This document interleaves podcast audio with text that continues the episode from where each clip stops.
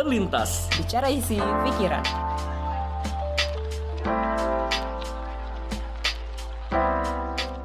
Halo, selamat datang di podcast Terlintas Bicara isi pikiran. Hai semuanya, balik lagi. Apa kabar semua? Kita masih melanjutkan tema yang sebelumnya yang belum selesai. Kita masih di part 2. Betul. Masih di bahasan Di part 2 tuh berarti kita di timbangan. timbangan, iya. Emang tema besarnya cinta dan timbangan dan kali ini kita karena pembahasannya begitu seru dan panjang, kita melanjutkan di part 2 khusus di bagian timbangan masih bersama Melisa. Elisa. Ah, hai hai hai hai. Hai. Halo. Masih Ya, kita tetap ketemu lagi. Iya, loh. masih ketemu lagi Iya. untuk membahas khusus part 2. Iya, ini mungkin Ah, buat formalitas kali ya, biar formalitas ya. Kita nanya kabar lagi gitu kan. Gimana kabarnya? Iya, gimana nih? Kabarnya baik, baik, baik, baik. Baik Iya. sekali. Wah. Iya, dari suaranya emang tahun masih tetap bersemangat dan semoga teman-teman yang mendengarkan juga semangat. Dan kita langsung aja kita mulai bahasan kita kali ini masih memang bahasan dari cinta dan timbangan dan part 2 khusus bahas timbangan. Oke, kalau gitu kita Oke, ini gue duluan yang lanjut nih ya. Eh, boleh, boleh. Dimulai. Oke. Nah, kalau tadi kan cinta nih, karena timbangan juga ngomongin soal, nah mungkin yang yang juga baru masuk di yang episode 2, mungkin sedikit ini ya, sedikit eh, gambaran. Jadi Sima timbangan ini bukan cuma soal angka di timbangan sih sebenarnya, tapi mungkin lebih yang sesuatu yang sebenarnya juga apa ya punya benang merah ke ses- apa yang terlihat kali ya, apa yang terlihat, apa yang masuk ke mata yaitu ya penampilan luar dan sebagainya macamnya lah kayak gitu. Khususnya buat cewek ya khususnya buat cewek.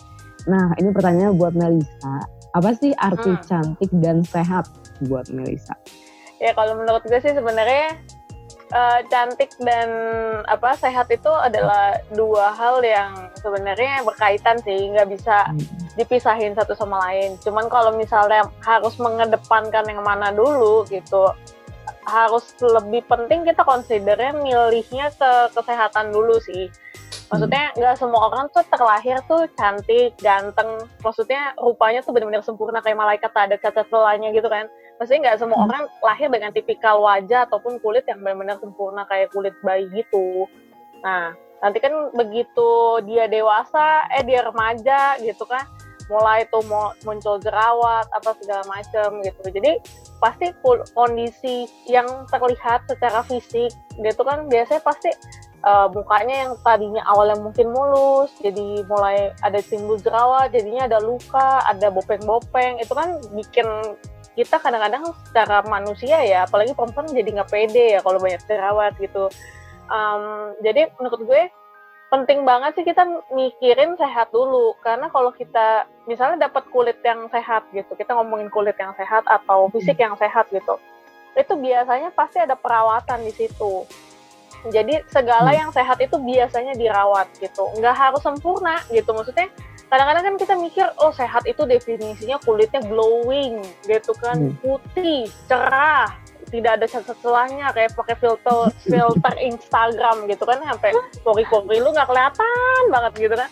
Tapi sebenarnya balik lagi sih intinya kalau lu merawat lu mentingin kesehatan pasti lu akan ya itu tadi kayak kata Sarah maksudnya cantik itu akan mengikuti pasti gitu. Karena kita me- menyadari diri kita sendiri gitu. Emang kita nggak bisa nggak semuanya dilahirkan benar-benar kondisi kulit mukanya tuh cantik sempurna sampai kita tua sampai kita dewasa gitu kan pasti ada momen-momen di mana keriput, jerawatan, apa segala macam. Nah, kalau kita kebiasaan merawat diri, itu pasti biasanya yang terawat itu lebih sehat, lebih cantik nanti mengikuti gitu.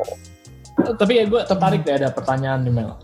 Maksudnya kan kalau gue mm-mm. gue emang sebenarnya setuju bahwa sehat itu yang utama gitu. Nanti ketika sehat, nanti Mm-mm, badan mm. kita punya performa terbaiknya, nanti akhirnya intinya adalah bentuk terbaik dari tubuh kita akan muncul karena kita sehat. Tapi apakah Mm-mm. itu sebenarnya pengertian misalkan nanti lu sehat nanti, ketika lu sehat nanti lu eh, cantik ataupun tampan akan mengikuti itu benar-benar mutlak atau itu sebenarnya tetap kayak sebuah apa ya kayak tetap ada pemaknaan aja gitu Ah, maksudnya kayak gini apakah benar-benar kalau emang kita nanti sehat otomatis benar-benar kita menjadi tampan dan cantik gitu, technically gitu. Atau ini sebenarnya cuma uh, ada pemaknaan aja yang emang sebenarnya mengajak orang ini loh yang lebih penting ketika nanti cantik itu ya tapi sebenarnya masih bisa diusahakan lagi yaitu tentang make up kah atau perawatan yang tadi dibilang gitu.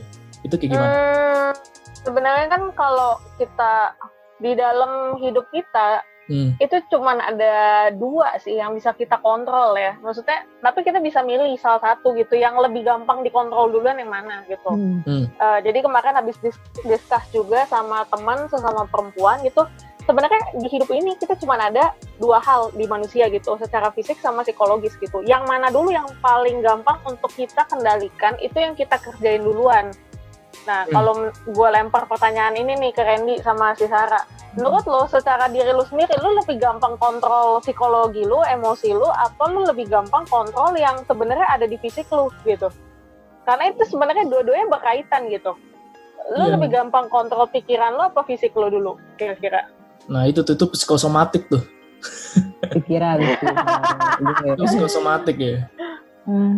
Harusnya sih mungkin semua dimulai dari pikiran sih ya, gue setuju sih. Karena hmm. karena kan kita kan uh. juga dikontrol oleh pikiran, bergerak pun juga karena pikiran. Hmm. Nggak tahu yang benar yang mana. Sebenarnya sih dua-duanya berkaitan sih. Cuman hmm. kalau di gue pribadi, gue akan lebih susah ngontrol pikiran gue kalau fisik gue nggak sehat. Kalau gue, hmm. kalau gue ya, misalnya ketika gue gue banyak menemukan orang-orang yang dengan emang masalah obesitas. Ini gue bukan body shaming ya. Hmm. misalnya hmm. gue ketemu ibu-ibu. Ini kisah nyata gue ya maksudnya ketika gue ketemu klien gue gitu. Gue ketemu ibu-ibu umurnya udah 50 tahun gitu. Sebenarnya dibilang tua banget enggak enggak enggak juga. Tapi karena dia kegemukan beratnya tuh 100 kiloan lebih gitu kan. Dan dia nggak terlalu tinggi itu yang membuat dia tuh bangun aja susah. Jadi gerak aja susah terus dia merasa dirinya sudah tidak berdaya, tidak bisa ngapa-ngapain. Itu karena ya ya ada saling berkaitan sih sebenarnya antara fisik sama psikologi gitu. Tapi kalau di gue akhirnya melihat bahwa orang-orang yang memang maintain kesehatannya, jaga kesehatannya buat dirinya lebih sehat itu akan jauh lebih produktif dan ketika ada pikiran-pikiran negatif itu lebih gampang di di ininya loh di handle-nya gitu daripada orang yang emang udah ngapa-ngapain terus emang ada masalah di fisiknya gitu karena misalnya sakit-sakit tertentu kayak misalnya orang kena kanker gitu. Kita akan susah ngomongin harapan sama orang kena kanker kalau dia tuh emang nggak ada keinginan untuk sembuh gitu. Maksudnya kayak ngajakin orang bersyukur. Kalau dia nggak nggak feel gue di mana harus bersyukur ya? Badan gue tuh udah sakit-sakitan bentar lagi gue udah mau mati. Kalau dia pikirannya mati mati mati terus ya ya pada akhirnya semuanya keganggu fisiknya makin lemah psikologinya juga kena dan orang tuh jadi makin makin susah gitu loh makanya aku bilang sih sebenarnya kalau lu sehat secara psikologis itu akan bener-bener lebih kebantu sih sebenarnya hmm. kalau itu yang aku rasain kalau badan kita sakit-sakitan terus kita merasa kayak nggak berdaya gitu oh jadi maksudnya ya, kan? ini lebih kaitannya kalau tadi kok gue tanya kan maksudnya apakah emang kalau katakanlah nih ya ada orang emang secara umum hmm, hmm. katakan emang jelek gitu loh ya katakan emang jelek ya hmm. terus akhirnya hmm. dia hidup sehat gitu apakah itu otomatis membuat dia menjadi cantik atau tampan tapi apakah maksudnya ini sebenarnya lebih menariknya ini lebih ke inner beauty gitu jadi misalkan kalau kita emang punya tubuh yang sehat kita punya pikiran yang sehat kita sebagai pribadi punya uh, kecantikan atau tampan yang lain atau tanda kutip daya tarik yang lain di luar penampilan secara fisik gitu. Ya jadi intinya sih saling berkaitan sih menurut aku. Uh, semua semuanya tuh akan ngikutin entah itu dia cantik secara karakternya ataupun secara fisiknya. Pasti kalau sesuatu yang dirawat dari uh, luar secara fisik tuh akan kelihatan pasti gitu. Misalnya kita dari gemuk ke kurus aja kita pasti dinotis sama orang. Kok hmm muka lu tirusan gitu kan. Hmm. Terus kan orang-orang yang biasanya lebih rajin, lebih semangat merawat diri, jaga kesehatan, biasanya tuh punya pola hidup patternnya gitu tuh ada. Pasti habit-habitnya, misalnya pagi harus ngapain, uh, tidur gak boleh kemalaman misalnya. Itu kan kayak good habit yang di mana akhirnya ketika kita ketemu orang, orang ini bisa ngerasain gitu loh oh ini orang kayaknya emang hidupnya punya punya apa ya nilai yang beda gitu dari yang lain gitu mungkin mungkin kita nggak bisa terlalu gimana ya karena inner beauty itu kan kadang-kadang sesuatu yang kita nggak nggak terlalu mau nonjolin misalnya gitu tapi orang Hmm. lain notice gitu kayaknya kok Hmm. konsisten banget misalnya gue liat-liat muka lu cerahan gitu atau gue liat-liat kayak di instastory lu misalnya lu makin fit aja nih lari larinya makin Hmm. cepat atau gimana gitu. Kan itu kan sesuatu yang kadang-kadang ya kita cuma mungkin mau share doang perkembangan kita tapi kan orang lain yang notice inner beauty kita berkembang juga apa enggak berubah juga apa enggak. Intinya yang gue pengen sampaikan selama lu berproses harusnya ada hasilnya jadi nggak stuck di tempat. Dan orang lain bisa ngerasain kalau lu tuh ada perkembangannya Hmm. makin baik Hmm. setiap hari gitu-gitu sih Oke. Kalau misalnya lu lu misalnya lahirnya it's okay nggak nggak bener-bener yang paling cakep di muka bumi ini gitu nggak paling ganteng nggak paling cantik tapi kalau lu merawat diri lu di situ lu udah mulai menghargai diri lu sendiri gitu bagaimana lu memperlakukan diri lu lu pasti akan menarik orang untuk memperlakukan hal yang sama ke diri lu gitu kalau itu sih yang gue pelajarin gitu Iya. Jadi kayak Oke. bisa ke build uh, suatu chemistry ya dari diri kita sendiri Ah. karena kita emang membangun habit yang baik gitu. Nah, Iya, iya, betul. iya. Iya. Gue juga nangkepnya kayak ini kali ya definisi em, cantiknya itu kayak juga bisa dilihat dari bagaimana kita kayak tumbuh jadi lebih baiknya itu sih. Iya, Mm-mm. Gitu itu kan ya. inner beauty Iya, ya, nggak- karena hanya gue mikir kalau misalnya nggak hanya physical things aja jadinya ya. Mm-mm. Mhm, betul betul setuju sih. Karena gue mikir misalkan gue, ilah pertanyaannya eh, Randy tadi, kalau misalkan gue sesehat apa pun, barangkali gue gak akan secantik Lisa Blackpink gitu. Misalnya gue sesehat seprima apa pun, gue gak akan jadi Lisa Blackpink, jadi Gal Gadot gitu. Maksudnya kayak fitur muka gue itu nggak mungkin gitu jadi kayak gitu gitu. Maksudnya mungkin secara standar komersial, muka gue tuh tidak cantik gitu kan. Nah, maksudnya gue segimanapun how hard I try, gue nggak akan bisa jadi Lisa Blackpink. Nah, mungkin jadi kayak kalau misalkan yang tadi gue dengar dari Melisa jawab sih mungkin memang itunya si definisi cantiknya yang bisa kita juga recreate lagi gitu. Gitu kurang lebih gitu gak sih? Bisa kayak gitu gak? Iya, iya. Jadi lu lu Iya. nggak cantik gak hanya sebatas apa enak dilihat mata gitu, tapi beyond beyond that thing gitu loh. Uh, Hmm. in- apa kelakuan lu, sikap lu, cara berpikir lu itu bisa menunjukkan lu gitu ya. Iya, lu sebagai seorang yang wanita sebagai orang yang cantik, yang pria sebagai orang yang tampan gitu. Uh-uh. Jadi intinya sih sebenarnya kalau lu sehat, pasti pikiran lu jernih, lebih lebih enak lebih enak diajak berpikir, badan lu juga lebih enak diajak gerak. Terus kalau lu perawatan, lu belajar untuk menjaga dan merawat apa yang Tuhan kasih. Memang mungkin pasti ada yang nggak sempurna lah. Gue juga selalu bilang gue juga nggak yang paling sempurna di muka bumi ini gitu. Eh gue ngalamin masa-masa di mana jerawatan parah, dideketin sama Hmm. cowok sampai gue dikatain muka bulan gitu kan kayak muka gue banyak banget bopeng-bopengnya Wow. gitu loh sampai Jahat sih. sampai dia kaget ngeliat gue benar-benar muka gue yang pas break out gitu lah jerawatannya parah banget. Dan waktu itu kan masih nggak ngerti skincare nggak ngerti yang uh, oh lemak itu ternyata berpengaruh juga di jerawat gitu kan segala macem. Jadi uh, kalau lu menghargai diri lu sendiri bukan berarti kan ada kan yang tipikal orang ya udah just the way you are aja senyaman-nyamannya elu gitu. Yang penting gue nggak fake yang penting gue apa adanya. Sebenarnya love yourself itu nggak begitu gitu loh menurut gue ya. Maksudnya bukan berarti lu jadi kayak kayak masa bodoh gitu. Ya udah orang lain yang harus mengerti gue. Terus gue nggak merawat muka gue gue biarin. Makin buntu makin jerawatan makin ancur lah itulah pasti. Kalau kulit gak dirawat kan apalagi Hmm. kita cuekin gitu. Misalnya masalah obesitas gitu belum terlalu parah nih. Tapi kita cuekin terus masa bodoh just the way you are. Gue makan apa adanya gitu gitu lah itu kan sama aja sebenarnya. Kayak kita ngerusak apa yang Tuhan udah percayain sama kita. Awalnya ya nggak ada yang jelek. Tuhan ciptain badan kita sempurna ya. Maksudnya menurut aku sempurna dalam dalam definisi segala hal yang Tuhan kasih ke kita tuh untuk kebaikan kita gitu. Mungkin kalau emang ada orang yang terlahir dengan kekurangan-kekurangan tertentu itu ya uh, beda cerita lagi. Tapi kan maksudnya kita sebagai orang normal yang dalam artian tuh masih punya kesempurnaan dalam artian uh, tubuh yang lengkap, uh, punya mata, punya hidung dan segala macamnya fisik yang baik gitu kan.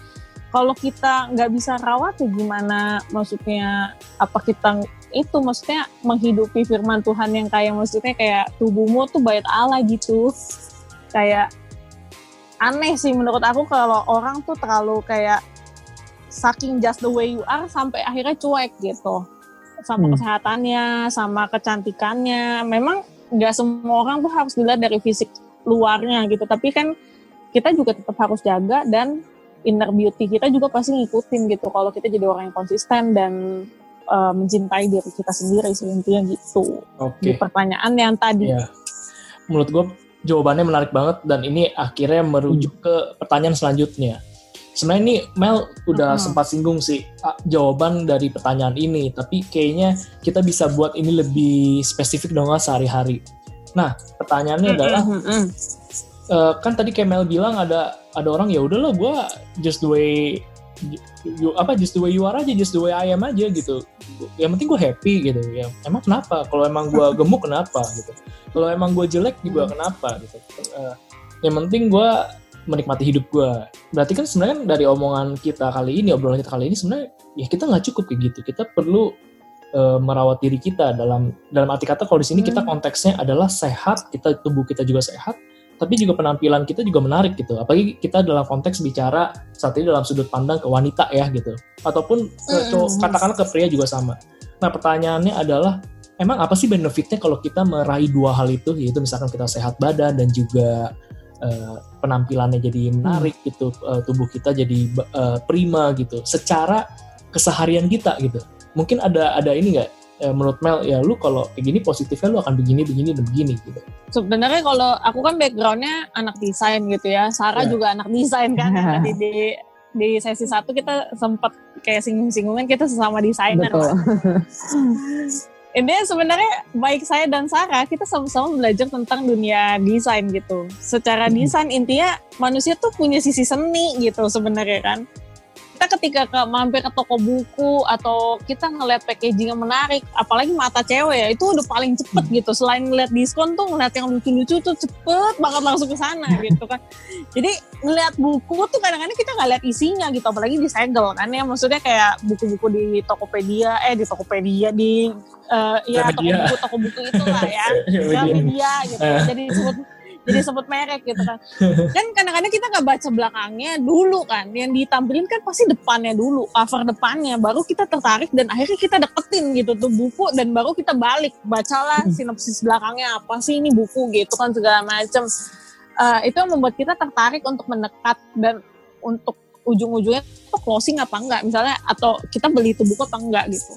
Nah, relasinya kalau keseharian kita gitu, misalnya kita dapat sehat, dapat Mm-mm. sehat, ya tadi aku udah singgung kan, kalau badan kita sehat, kita tuh mikir tuh jadi lebih lebih enak gitu sebenarnya, jauh lebih enak karena badan kita tuh uh, fit, jadi kita enak diajak lari cepet gitu loh, istilahnya produktif dalam ngerjain apa-apa segala macem, terus kalau diajakin ngomong sama orang atau diajakin ke mana-mana sama orang tuh jadi lebih enak gitu loh. Untuk jadi teman diskusi, teman jalan, teman ngobrol, uh, teman bisnis misalnya gitu. Dibanding kalau kita misalnya sering sakit-sakitan, bayangin deh kalau misalnya kita kerja, kita ngelamar kerja nih, tapi kondisi tubuh kita tuh bener-bener sedikit-sedikit sakit mulu. Kan ada tuh yang tipikal orang yang kayak, Ya. aduh saya sakit gitu kan. Maksudnya kan itu kan pasti berpengaruh ke salary juga toh gitu. Maksudnya kita mau lari cepat, mau dapat pendapatan banyak, tapi ternyata badan kita sering sakit, akhirnya ya kita pendapatannya nggak begitu banyak. Itu mungkin secara salary ya, maksudnya di pekerjaan gitu. Jadi sering absen, sering bolos, eh, izin sakit, jadinya kepotong gajinya. Itu berpengaruh dong di kesehatan.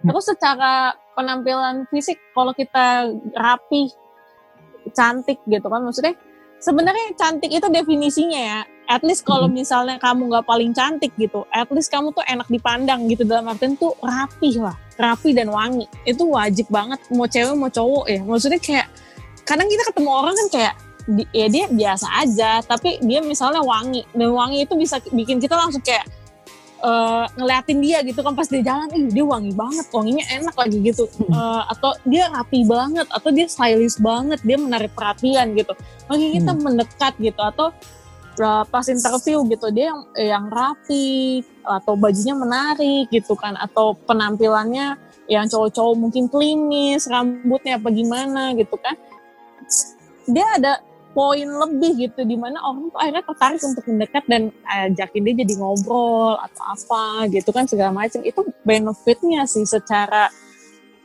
kalau kita dapat sehat dan dapat cakep itu banyak banget sebenarnya ya. Maksudnya cakep itu dalam artian sekali lagi nggak mesti dalam artian kita harus jadi Lisa Blackpink atau jadi siapa gitu Gal Gadot gitu kan. Bukan gitu karena mm -hmm. emang kan kita muka kita nggak mungkin kita oplas toh gitu kan jadi Gal Gadot. Karena gue ngefans banget sama Gal Gadot kan di uh, si Wonder Woman itu kan. Tapi gue nggak mm. mungkin. Gue nih tipikal kulit orang Asia pendek juga nggak nyampe gitu kan segala macam secara bentuk badan juga gue nggak mungkin seker, sekeker si Gal Gadot itu kan. Cuman ya udah gitu. Maksudnya setiap kali gue ketemu orang gimana caranya gue nih gue oke okay, gue nggak paling cakep gitu. Masih banyak yang lebih cakep di antara wanita-wanita lain. Tapi gue gue selalu bilang gue ini berharga ke diri gue sendiri. Jadi gue setiap kali gue ngaca gue ini berharga. Uh, gue itu dikasihi gue dicintai gue itu menghargai diri gue sendiri. Makanya gue berpenampilan yang terbaik yang gue bisa gitu. Jadi ketika ketemu siapa pun gue ini berharga. Gue selalu ngomong kayak gitu gue ini berharga. Gue ini uh, orang yang dicintai. Gue selalu harus ngomong kayak gitu gitu loh. Itu untuk uh, memberikan pemahaman kepada gue. Karena gue juga ada pengalaman kayak gue minder sama diri gue hmm. sendiri gitu kan. Gue merasa gue nggak paling cakep gitu kan. Hmm. uh, gue juga nggak pinter-pinter amat gitu kan ya. Jadi uh, ada banyak hal-hal toksik gitu yang masuk ke dalam kehidupan kita sehari-hari. Ya. Sebenarnya kita kan harusnya menyadari gitu sebagai perempuan ya kita kita itu lahir pasti cantik gitu. Sampai sekarang kita juga cantik. Mungkin emang kita nggak kayak artis-artis lah, kita cuma orang biasa gitu kan. Tapi kita cantik gitu sebenarnya dan itu harus kita hmm. omongin sebenarnya uh, dari diri kita sendiri untuk diri kita sendiri gitu. Kita nggak usah harus cari penerimaan kayak approval dari semua orang gitu. Kalau orang tuh menyatakan kita tuh cantik, kita tuh cantik gitu. Kadang-kadang kan media sosial gitu, mesti semuanya komen yang bagus. Kamu kan hmm. cantik, humor lah, humor lah, kamu lebih cantik lah gitu-gitu. Padahal mah ya setiap pagi ngaca udah bilang aja uh, kamu cantik gitu ini tuh bukan hmm. narsis gitu tapi emang kayak kasih kata-kata yang baik ke diri hmm. sendiri gitu kamu tuh cantik kamu tuh hari ini sehat gitu kan hari ini saya bisa mengerjakan sesuatu lagi yang bermanfaat buat orang lain itu kan kata-kata yang baik yang kita bangun ke dalam diri kita sendiri gitu oh. jadi banyak banget sih iya. manfaatnya yeah. benar-benar banyak banget kalau kalau gue gue tangkap dari omongan Melisa berarti ada sebenarnya ada tiga hal. Pertama itu uh -uh. kalau kita emang ber, akhirnya berperan menarik ya dalam arti kata cantik atau tampan dan juga sehat. Uh -uh. Pertama kita produktivitasnya akan meningkat. Jadi kita uh -uh. akan lebih aktif ya, kita kerjanya juga bisa lebih efektif dan juga uh, hmm. lebih banyak hal yang terselesaikan. Kedua, kita menjadi lebih uh, percaya diri karena kita hmm. punya penampilan yang walaupun mungkin yang kita bilang ya mungkin secara uh, orang lain mungkin lihat dia tidak apa atau biasanya tapi setidaknya kita nih orang yang uh, rapi gitu. Kalau gue bilang mungkin bersahaja hmm. lah gitu. Tampilannya tuh emang kalau orang lihat tuh kayak uh, ya ini emang orang orang yang yang bisa merawat diri gitu ya emang orang Iya. Kita berasa hmm. dan kita kan juga bisa ngeliat lah ini orang kayaknya kumel amat gitu kan. kayak gitu kan. Oh ini orang kayaknya uh, rapi amat gitu ya. Nah, ya, ya mungkin gitu. Jadi kita hmm. ada kepercayaan diri gitu. Jadi maksudnya emang kita emang orang yang uh, gue emang orang yang care sama diri gue sendiri ketiga emang jadi lebih positif mm -hmm. ya pembawaannya ya pembawaan diri kita jadi lebih positif mm -hmm. kita juga nggak mm -hmm. mungkin jadi kecenderungannya nggak nggak selalu segala hal akhirnya dinilai nih cantik mm -hmm. atau tidak gitu loh tapi emang ya lu bisa terbaik yang lu lakukan apa ya oke okay sih menurut gue mm -hmm. uh, itu poin-poin yang menarik tadi yang Mel tadi sampaikan betul betul nah ini gue juga mau nanya nih lanjutan. Kok tadi kan kita juga banyak kayak manfaatnya gitu. Gimana kita salah satunya adalah yang gue tangkep betapa pentingnya kita juga kayak kesehatan yang mana itu ngelis sama tubuh. Nah salah satu yang hmm. jadi momok yang bagi gue juga sebenarnya salah satu yang menurut kita adalah jalan yang harus kita tempuh untuk mendapatkan kesehatan dan kecantikan adalah diet. Dan Melisa ini salah satu yang kalau misalkan kita lihat di sosial medianya juga dan ini juga kan uh, profesinya Mel juga ya sebagai beauty health consultant ya. Ya kurang -hmm. lebih kayak gitu. Nah mungkin ada nggak sih tips diet nih yang sehat biar tercantik, tetap fit sehingga yang manfaat yang tadi kita dengerin tuh juga wah gue bisa bisa bisa rasain gitu dan temen temen-temen yang denger. Hmm, Ada nggak tuh? sebenarnya ya intinya diet itu it's about habit and lifestyle sih. Maksudnya benar-benar itu tentang kebiasaan eh, hidup gitu. Jadi kalau kita mikirnya diet itu susah, diet itu kesiksa, diet itu tidak tidak menyenangkan gitu kan. eh, mungkin karena kita belum tahu benefit di balik kita menjaga kesehatan kita atau di balik kita makan makanan yang lebih healthy itu Hmm. apa manfaatnya ke badan kita gitu. Sebenarnya diet itu tidak tidak menyiksa kok sama sekali. Aku tetap masih bisa makan daging, aku tetap masih bisa makan nasi gitu kan. Cuman memang kalorinya yang benar-benar kita pikirin cara pengolahan makanannya. Terus gimana maksudnya ada piramida makanan kan kalau dulu tuh ada namanya empat sehat lima sempurna. Kalau sekarang tuh udah ganti namanya tuh piramida segitiga makanan gitu kalau nggak salah gitu kan apa piramida makanan. Intinya sama aja sih tentang empat sehat lima sempurna gitu loh. Cuman kan pada kenyataannya di sekitar kita tuh lebih banyak makanan junk foodnya, makanan yang tinggi kalori, tinggi lemak, yang eh, melalui banyak proses yang tidak baik. Yang tadinya misalnya dagingnya harusnya sehat nih, Ta- eh, maksudnya tapi diolahnya tuh digoreng yang benar-benar pakai tepung, terus pakai minyak panas gitu kan segala macam yang bikin makanannya jadi tinggi kalori. Sebenarnya kita tetap kok bisa makan daging tapi mungkin tumis-tumis aja gitu atau dibikin capcay. Itu kan capcay juga boleh ada rasa-rasanya segala macem. Jadi sebenarnya diet itu tidak menyiksa sama sekali tapi diet itu perjalanan hidup sih menurut aku. Di mana kita bangun habit yang baik one day ketika kita merit juga ya menurut aku nih akan berpengaruh sekali bagaimana kita mendidik anak-anak kita gitu kalau kita nggak nggak nggak biasain diri ya maksudnya aku belum belum merit memang gitu tapi kalau kita tidak membiasakan diri untuk makan makanan sehat, makan makanan sayuran, misalnya kita nggak ngerti cara ngolah makan gimana. Oke, kita bukan harus jadi chef Duna atau chef Marinka atau chef siapa lah ya gitu ya. Tapi at least kita ngerti cara ngolah makanan atau eh, pemilihan makanan yang baik buat badan tuh kayak gimana gitu loh. Karena itu kita akan susah ngomong sama anak makan sayur kalau kita sendiri nggak jadi contoh gitu. Kita sendiri nggak suka makan sayur, sayurnya digoreng, padahal sayurnya sehat gitu. Tapi kita jadiin sayur goreng itu kan jadi nggak sehat gitu kan. Nah, Gimana kita mau nuntut anak kita makan sayur kalau kita sendiri nggak bisa jadi contoh gitu kan? Gimana kita mau nuntut anak kita makan makanan sehat kalau kita sendiri kebiasaannya makannya bakso aci misalnya atau makan indomie gitu kan. Itu akan ke bawah terus nanti gitu. Kalau kita tidak mulai mau memperbaiki uh, mulai dari diri kita gitu. Kita nggak bisa nuntut pasangan kita. Aku juga nggak tahu pasangan aku siapa nanti gitu. Tapi at least aku menuntut diri aku sendiri untuk mulai hidup sehat itu dari aku gitu. Bukan dari orang tua dari siapa gitu atau dari pasangan gitu. At least mulai dari diri sendiri gitu kita jadi contoh gitu loh biar nanti kita ketika merit ya kita yang jadi contohnya gitu loh kita yang udah terbiasa kita yang bisa mengedukasi gitu Oke, Mel, uh, dari pembicaraan lu tadi sebenarnya kalau uh, kita jadi kembali ke jadi sebenarnya diet yang pas tuh kayak gimana? Kalau gue yang tangkap adalah Iya. satu berarti kita ngejaga uh, kalori. Jadi kita harus Uh-uh, tahu kalori. kalori. berapa uh, yang masuk gitu dan apa Mm-mm. mungkin kalori apa yang kita keluar. Terus kedua adalah kita tahu apa yang kita makan, hindari junk food, berbanyak makanan yang sehat dan tahu apa manfaatnya masing-masing sehingga kita bisa Yes. makan yang uh, bermanfaat gitu. Nah, uh, Iya. cuman cuman gue ada pertanyaan lagi nih. Sebenarnya selain uh, faktor itu, apakah ada lagi nggak sih tips lain yang misalkan lebih bisa ngebantu? Oh orang bisa lebih ngeh nih hati-hati. Misalkan contoh kalau bicara kalori, memang berapa banyak sih buat cowok cewek uh, asupan kalorinya per hari Hmm. misalkan. Terus kedua, emang makanan yang sehat tuh proporsinya apa aja gitu. Misalkan gue sehari makan berapa kali, lalu juga yang gue makan itu eh, isinya apa aja ya idealnya pasangannya apakah nasi sama sayur aja cukup Hmm. gitu ataukah ada perlu diimbangi dengan bentuk makanan yang lain atau suplemen makanan yang lain misalkan atau olahraga apa yang mungkin mesti dibantu juga untuk diet kita makin sempurna. untuk kondisi badan setiap badan tuh beda-beda Hmm.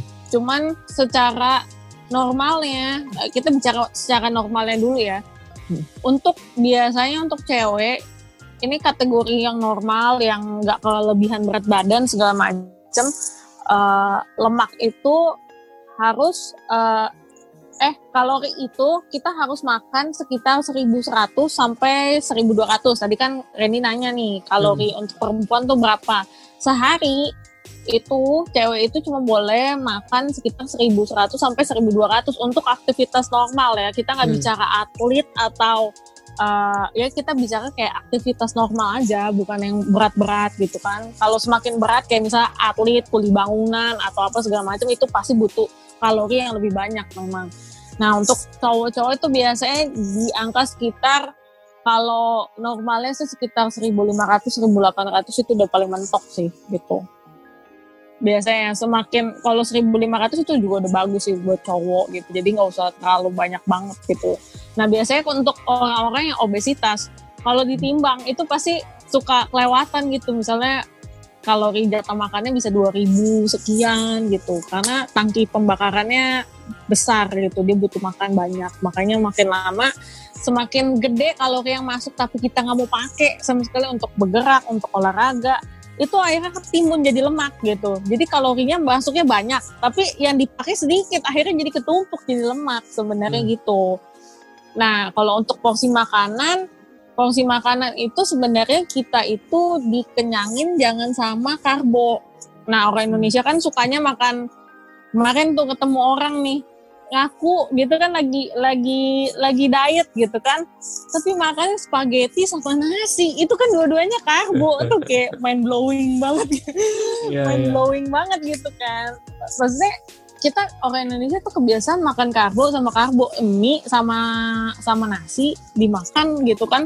Tapi kita nggak pertimbangin gitu. Yang kita butuh tuh protein gitu loh. Bukan protein segala-galanya atau aku mendewakan protein sekali bukan. Tapi memang kita butuh protein gitu untuk badan kita gitu loh. Kalau kita masukin karbo doang akhirnya jadi gula kan. Kan karbo kan mostly ya buat cadangan tenaga juga ada tapi maksudnya e, karbo itu ya rata-rata kita dapetnya tuh banyak banget loh. Di Indonesia nih jagung itu karbo. Terus kita makan nasi pakai jagung biasanya. Di kuah gitu kan. Di kuah ada potongan-potongan jagung itu udah karbo lagi sebenarnya kan. Jadi kita kadang-kadang pemilihan makanan kita tuh nggak kita pikirin gitu loh. Maksudnya detil-detilnya oh ternyata nasi sama jagung tuh sama-sama karbo gitu loh jadi kan yang benernya itu sebenarnya kita harus ada makan nasi boleh. Misalnya hmm. kalau aku kayak kalau aku biasanya tuh makan nasi tuh hanya 4 sampai lima sendok makan gitu kan.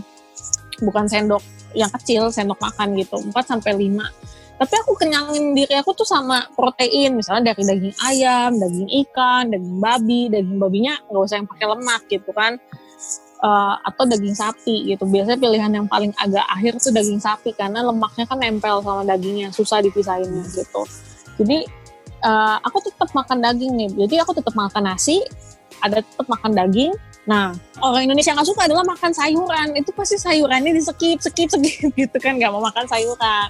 Nah, fungsinya tadi kan kalau Randy nanya, uh, hmm. Randy nanya bagian butuh nggak suplemen? Sebenarnya kenapa butuh suplemen? Karena kebanyakan kalau saya memperhatikan gitu kan, intinya orang Indonesia tuh nggak suka makan sayur, itu banyak banget gitu. Jadi kayak sayuran tuh selalu di skip gitu loh. Nah, kenapa butuh suplemen?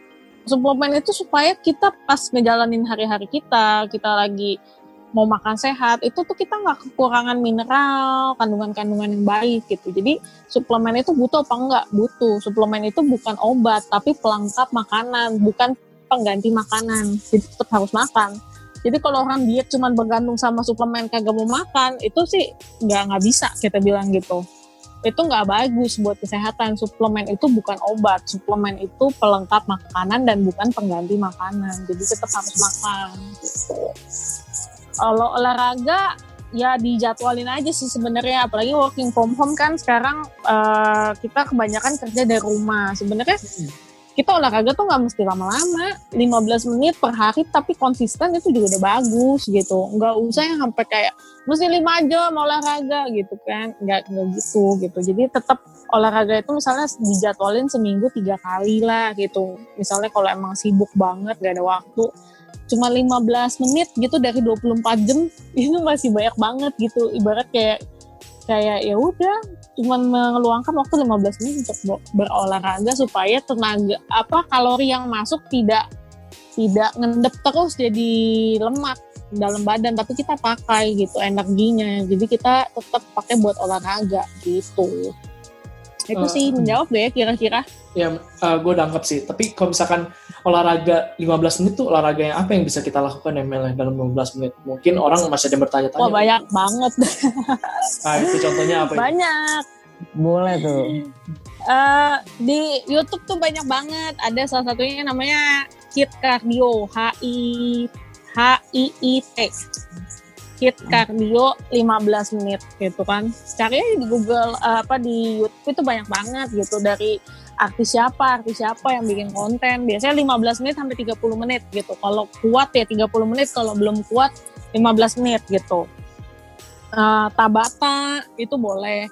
Dan makin banyak youtuber yang bikin home workout sih. Maksudnya nggak usah ke tempat nge-gym kamu bisa nge-gym sendiri dari rumah nggak usah pakai alat gitu-gitu. Dan itu kalau diikutin bener-bener ya itu bisa gitu loh. Bisa untuk bakar lemak gitu sebenarnya. Yang penting konsentrasi dan fokus aja gitu loh. Ketika kita olahraga kita tuh harus fokus gitu. Jangan jangan sambil melakukan hal-hal lain gitu. Itu yang Hmm. bikin kita olahraganya jadi nggak efektif. Nggak efektif tuh bukan karena apa ya? Karena kita merasa nggak apa-apa lah sembari kerja sembari Hmm. olahraga. Kita nggak mungkin bisa gitu.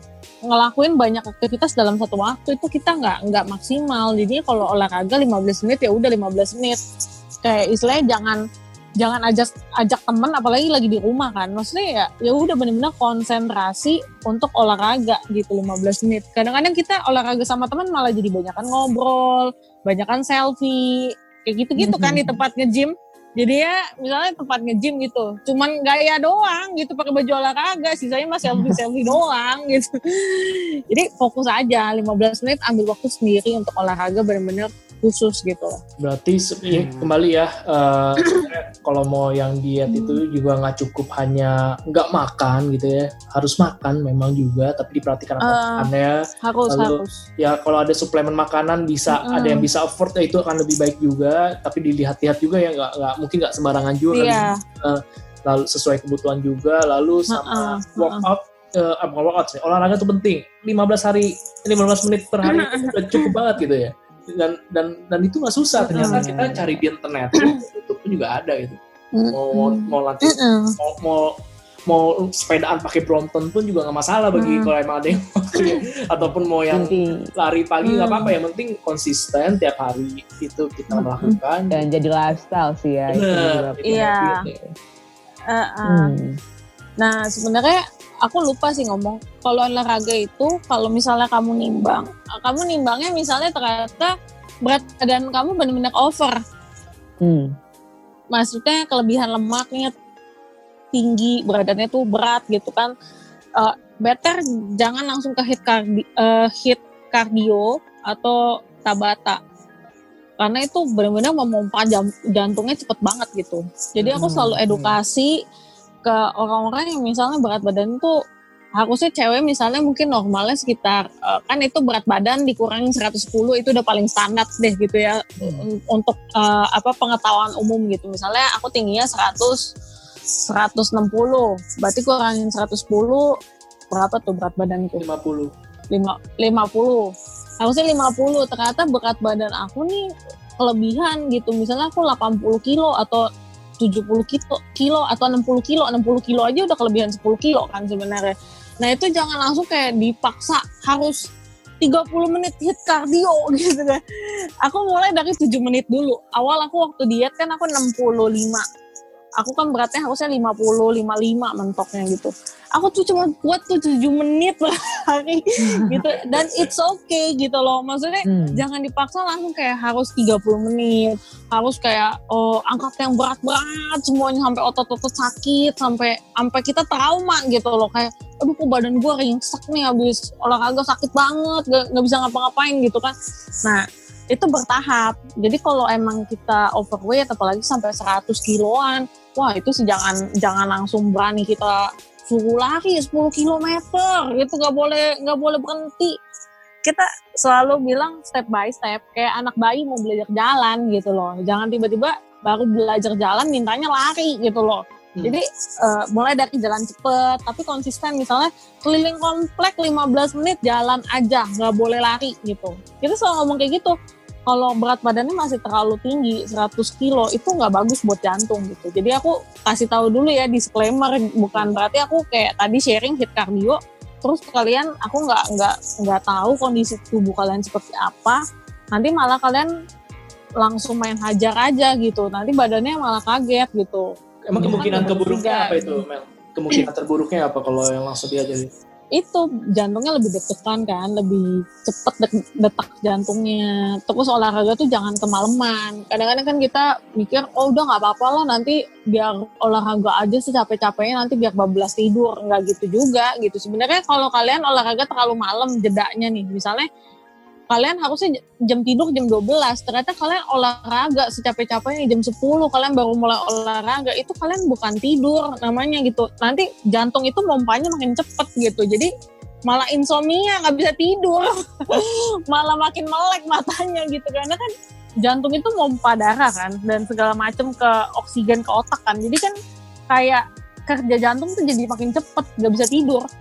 Makanya kita selalu Hmm. bilang olahraga itu jangan mepet ke jam tidur gitu kan.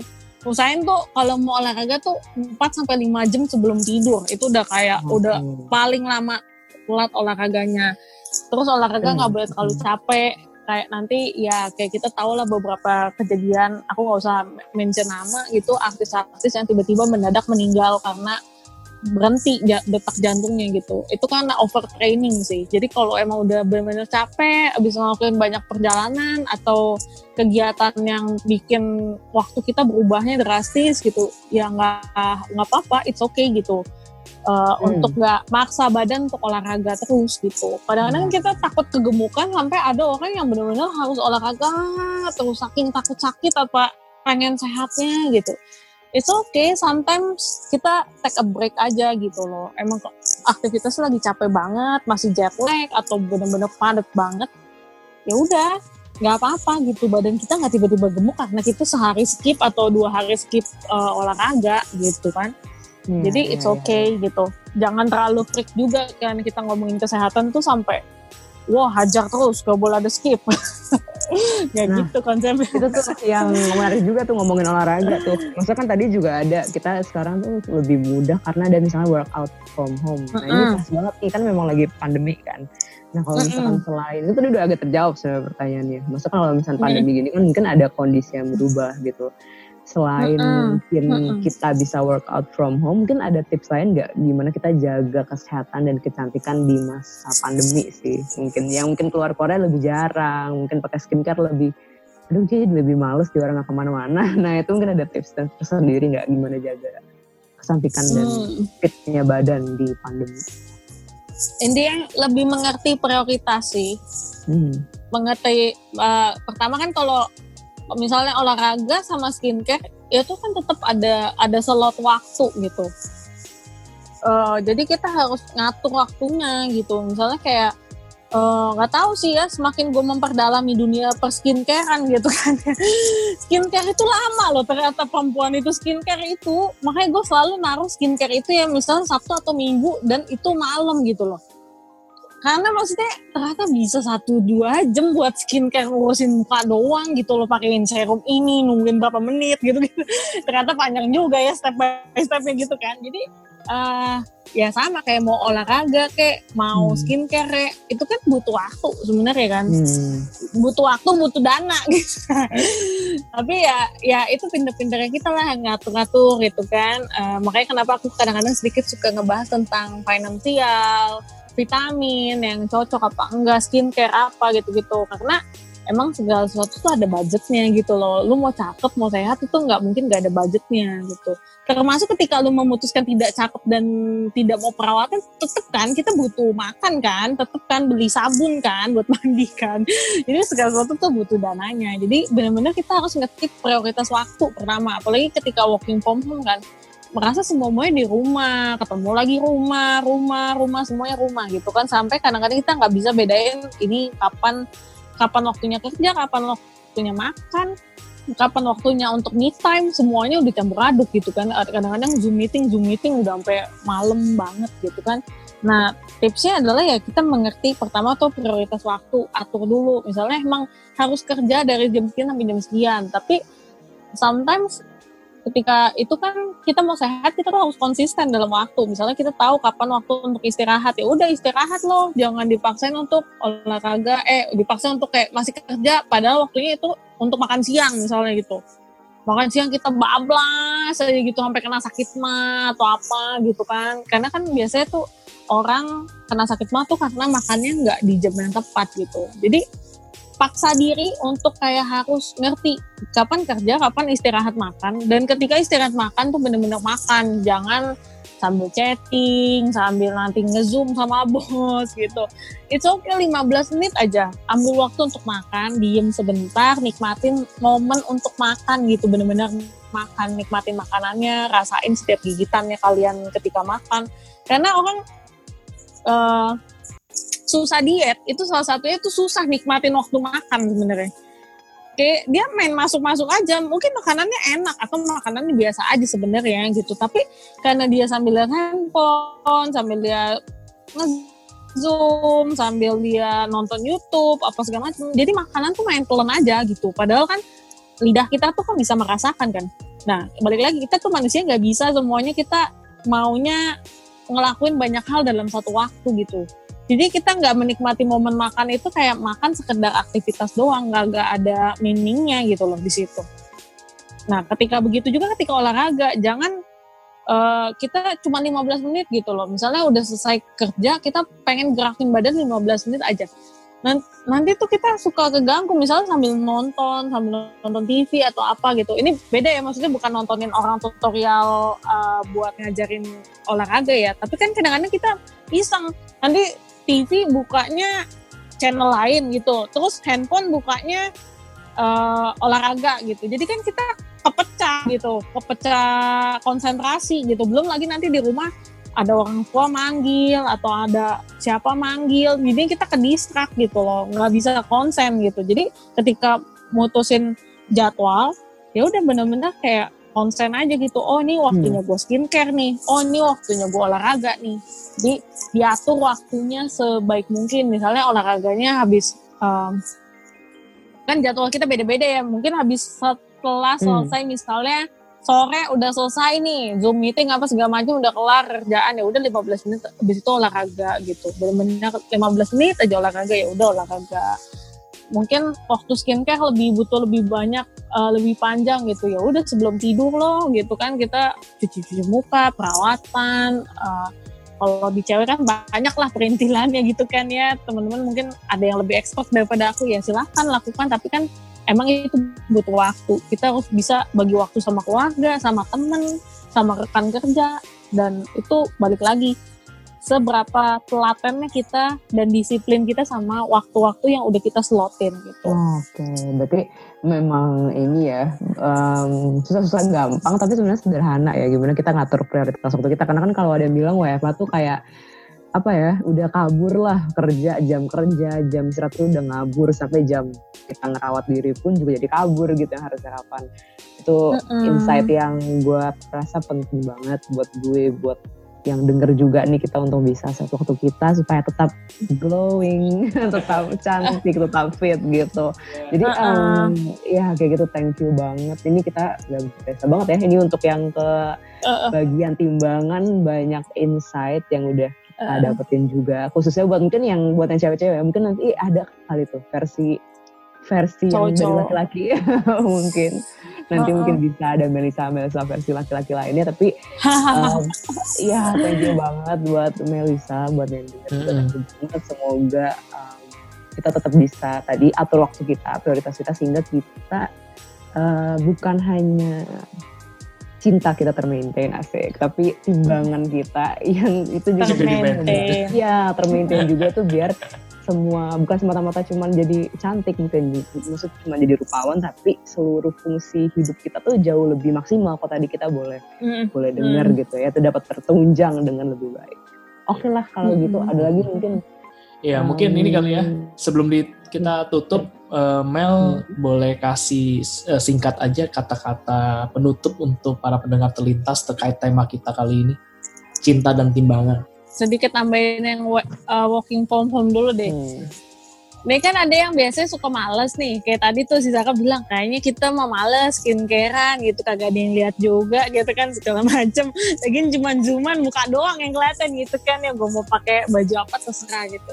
Tapi sebenarnya balik lagi sih ketika di rumah aku pun ngebiasain diri aku untuk kayak bagaimana ya cari cara gitu untuk supaya nggak males di rumah gitu. Kalau kita pakai baju hmm. tidur atau pakai baju yang nggak bagaimana gitu kan rasanya kita mood untuk kerja juga males gitu. Itu hmm.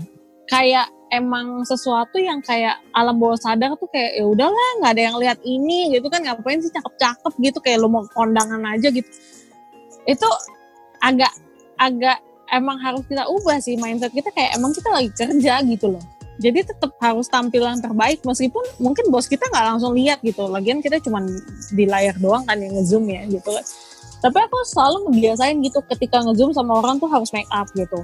At least pakai lipstick gitu kan atau rambut tuh tertata dengan baik gitu. Misalnya ketika harus ketemu klien atau ngobrol pakai baju yang rapi gitu. Jangan yang kayak bener-bener bikin mood kita tuh jadi males gitu makin males gitu. Jadi kita nggak produktif gitu. Walaupun di rumah aja tetap harus produktif. Gitu itu tambahan tips kali ya buat teman-teman gimana caranya supaya tetap mau maintain jaga penampilan teman-teman timbangan teman-teman. Itu emang godaan sih. Working from home itu kita bisa pesen apa aja kan. Nah tapi balik lagi kalian anggap aja diri kalian tuh lagi kayak dalam kondisi biasa aja makan sewajarnya gitu. Nggak usah yang terlalu berlebihan. Kalian bisa bisa atur lah itu sendiri gitu. Maksudnya untuk keuangan kalian juga kan ya. Maksudnya gitu. Dan timbangan kalian gitu. Uh, kalau untuk penutupnya sebenarnya intinya ketika uh, aku masuk ke penutupnya kayak gini sih. Sebenarnya antara cinta dan timbangan itu semuanya saling berkaitan gitu bagaimana kamu mentreat diri kamu, memperlakukan diri kamu, itu juga yang akan menarik orang-orang di sekitar kamu untuk memperlakukan kamu gitu. Dari cara kamu berpakaian, cara kamu mengasihi tubuh kamu ya, bukan mengasihani gitu. Itu beda banget, beda tipis gitu mengasihi dan mengasihani gitu. Jadi bagaimana hmm. kita merawat diri kita tuh bagian yang sangat penting sih. Apa yang kita makan itu pada akhirnya akan berdampak. Selalu pikirin dan tanya ke diri sendiri gitu. Kayak tadi kalian dibilang ya terserah gue kalau gue gemuk tuh juga nggak masalah gitu. Mungkin oke okay, itu nggak masalah buat kamu. Tapi kalau kamu satu saat misalnya karena kebandelan kamu gitu istilahnya kamu ngeyel gitu selalu bilang gemuk itu nggak apa-apa yang penting sehat. Padahal di sana itu kayak bom waktu itu kayak istilahnya tinggal tunggu waktu aja gitu. Kamu nggak pernah, kamu coba bayangin deh ke diri kamu, kamu bener-bener happy nggak ngejalanin diri hidup kamu. Terus untuk keluarga kamu juga, bagaimana perasaan keluarga kamu ketika kamu ternyata bandel dan akhirnya jadi sakit, ternyata itu akhirnya membuat sedih satu keluarga gitu. Kamu bayangin kamu posisinya tuh penting. Kadang-kadang orang tuh nggak merasa apa ya self love nya kurang karena merasa diri tuh nggak penting. Gue nggak penting-penting amat kok buat orang-orang sekitar gue jadi ya suka-suka gue lah. Gue mau makan apa kayak terserah gue gue nggak mau perawatan suka-suka gue gitu kan. Padahal dia harus mikirin juga loh kalau dia hidup tuh bukan cuma buat dirinya sendiri. Dia harus mikirin misalnya kayak aku selalu ingetin gitu ke teman-teman aku bukan aku jahat gitu atau mau body shaming. Enggak. Misalnya dia merasa dirinya nggak penting gitu. Aku selalu bilang gitu lu nggak inget apa di rumah lu ada anak-anak yang ngarepin satu saat bapaknya tetap mau uh, dia pengen tetap ada bapaknya gitu. Tetap pengen lihat yang sehat gitu. Dan lu merasa kegemukan ini bukan masalah gitu. Lu kebayang gak sih kalau lu tiba-tiba kenapa-napa terus anak lu tuh kenapa sama istri lu gitu? Baru dia diem. Baru dia merasa oh iya ternyata gue penting juga ya dalam hidup ini gitu. Nah orang-orang itu kadang-kadang nggak sadar gitu kalau dia hidup tuh mikirin cuma ke dirinya sendiri ya suka-suka gue sama gue nggak merugiin orang lain. Ya itu it's okay. Ya mungkin menurut lo oke, okay, tapi mungkin menurut yang lain gimana ketika harus ngadepin misalnya kebebalan lu karena lu bebal, karena lu tidak mau merawat diri lu, tidak mau menjaga diri lu, ternyata ada something bad happen gitu yang terjadi gitu, yang ternyata hmm. membuat orang-orang sekitar lu tuh sedih gitu loh. Itu sih lu harus selalu ingat gitu, kalau lu tuh penting, lu tuh berharga, makanya lu harus jaga badan lu tuh bukan buat cuman buat diri lu sendiri gitu loh. Itu buat lu, buat orang-orang di sekitar lu, buat keluarga lu mungkin, buat mama lu, buat bapak lu, buat suami lu, buat istri lu. Mungkin orang-orang yang yang menggantungkan bukan menggantungkan dalam artian gimana ya maksudnya bergantung sama lu. Misalnya emang lu kepala keluarga yang tulang punggungnya gitu loh. Kenapa lu penting jaga kesehatan? Lu harus tanya ke diri lu sendiri. Kalau gue bener-bener ngelakuin uh, sembrono dalam hidup gue apa yang akan terjadi ya sama sama kehidupan gue dan orang-orang di sekitar gue yang gue nanti tinggalin gitu loh ya itu sih sebenarnya jadi sayangin jaga rawat baik-baik antara tubuh lu dan ya pada akhirnya lo akan mencintai diri lu sendiri dan lu akhirnya bisa mencintai orang lain juga. Lu nggak akan bisa mencintai orang lain kalau lu tidak merawat dan tidak mencintai diri lu sendiri. Penutupan gue intinya begitu. Iya. Mantap sekali ya. Sebenarnya menurut gue, gue tertarik ini sih yang menurut gue cukup penting adalah uh, refleksi ke diri sendiri. Lu tanya sama diri lu sendiri, lu sebenarnya happy gak sih? Gitu. Jangan-jangan kalau kita emang kita hmm. mau jujur, kita akan menemukan jawaban sebenarnya bahwa kita emang perlu lebih hmm. baik lagi. Dan itu benar banget sih Mel. Jadi kita emang ingat kesehatan lu bukan hanya buat diri lu aja gitu, tapi buat orang sekitar lu, buat orang lu kasihin. Dan itu menurut gue closing yang sangat uh, menampar untuk beberapa orang masih ya termasuk gue juga untuk bisa lebih concern dengan kesehatan lagi. Dengan teknik NLP dari sebelumnya dari Pak Budiman akan saya praktikkan kembali dengan motivasi dari Melisa kali ini. Oke, terima kasih Melisa udah berbagi waktu dan juga berbagi pengalaman dan juga info kepada kita semua. Apa yang disampaikan Melisa bisa jadi info yang sangat berguna juga buat para yeah. terlintas. Uh -uh. Oke, kita okay, akan tutup episode kali ini ya. Terima kasih Melisa sudah hadir. Yep. Nah, semoga kita berjumpa yep, yep. di lain episode. Iya.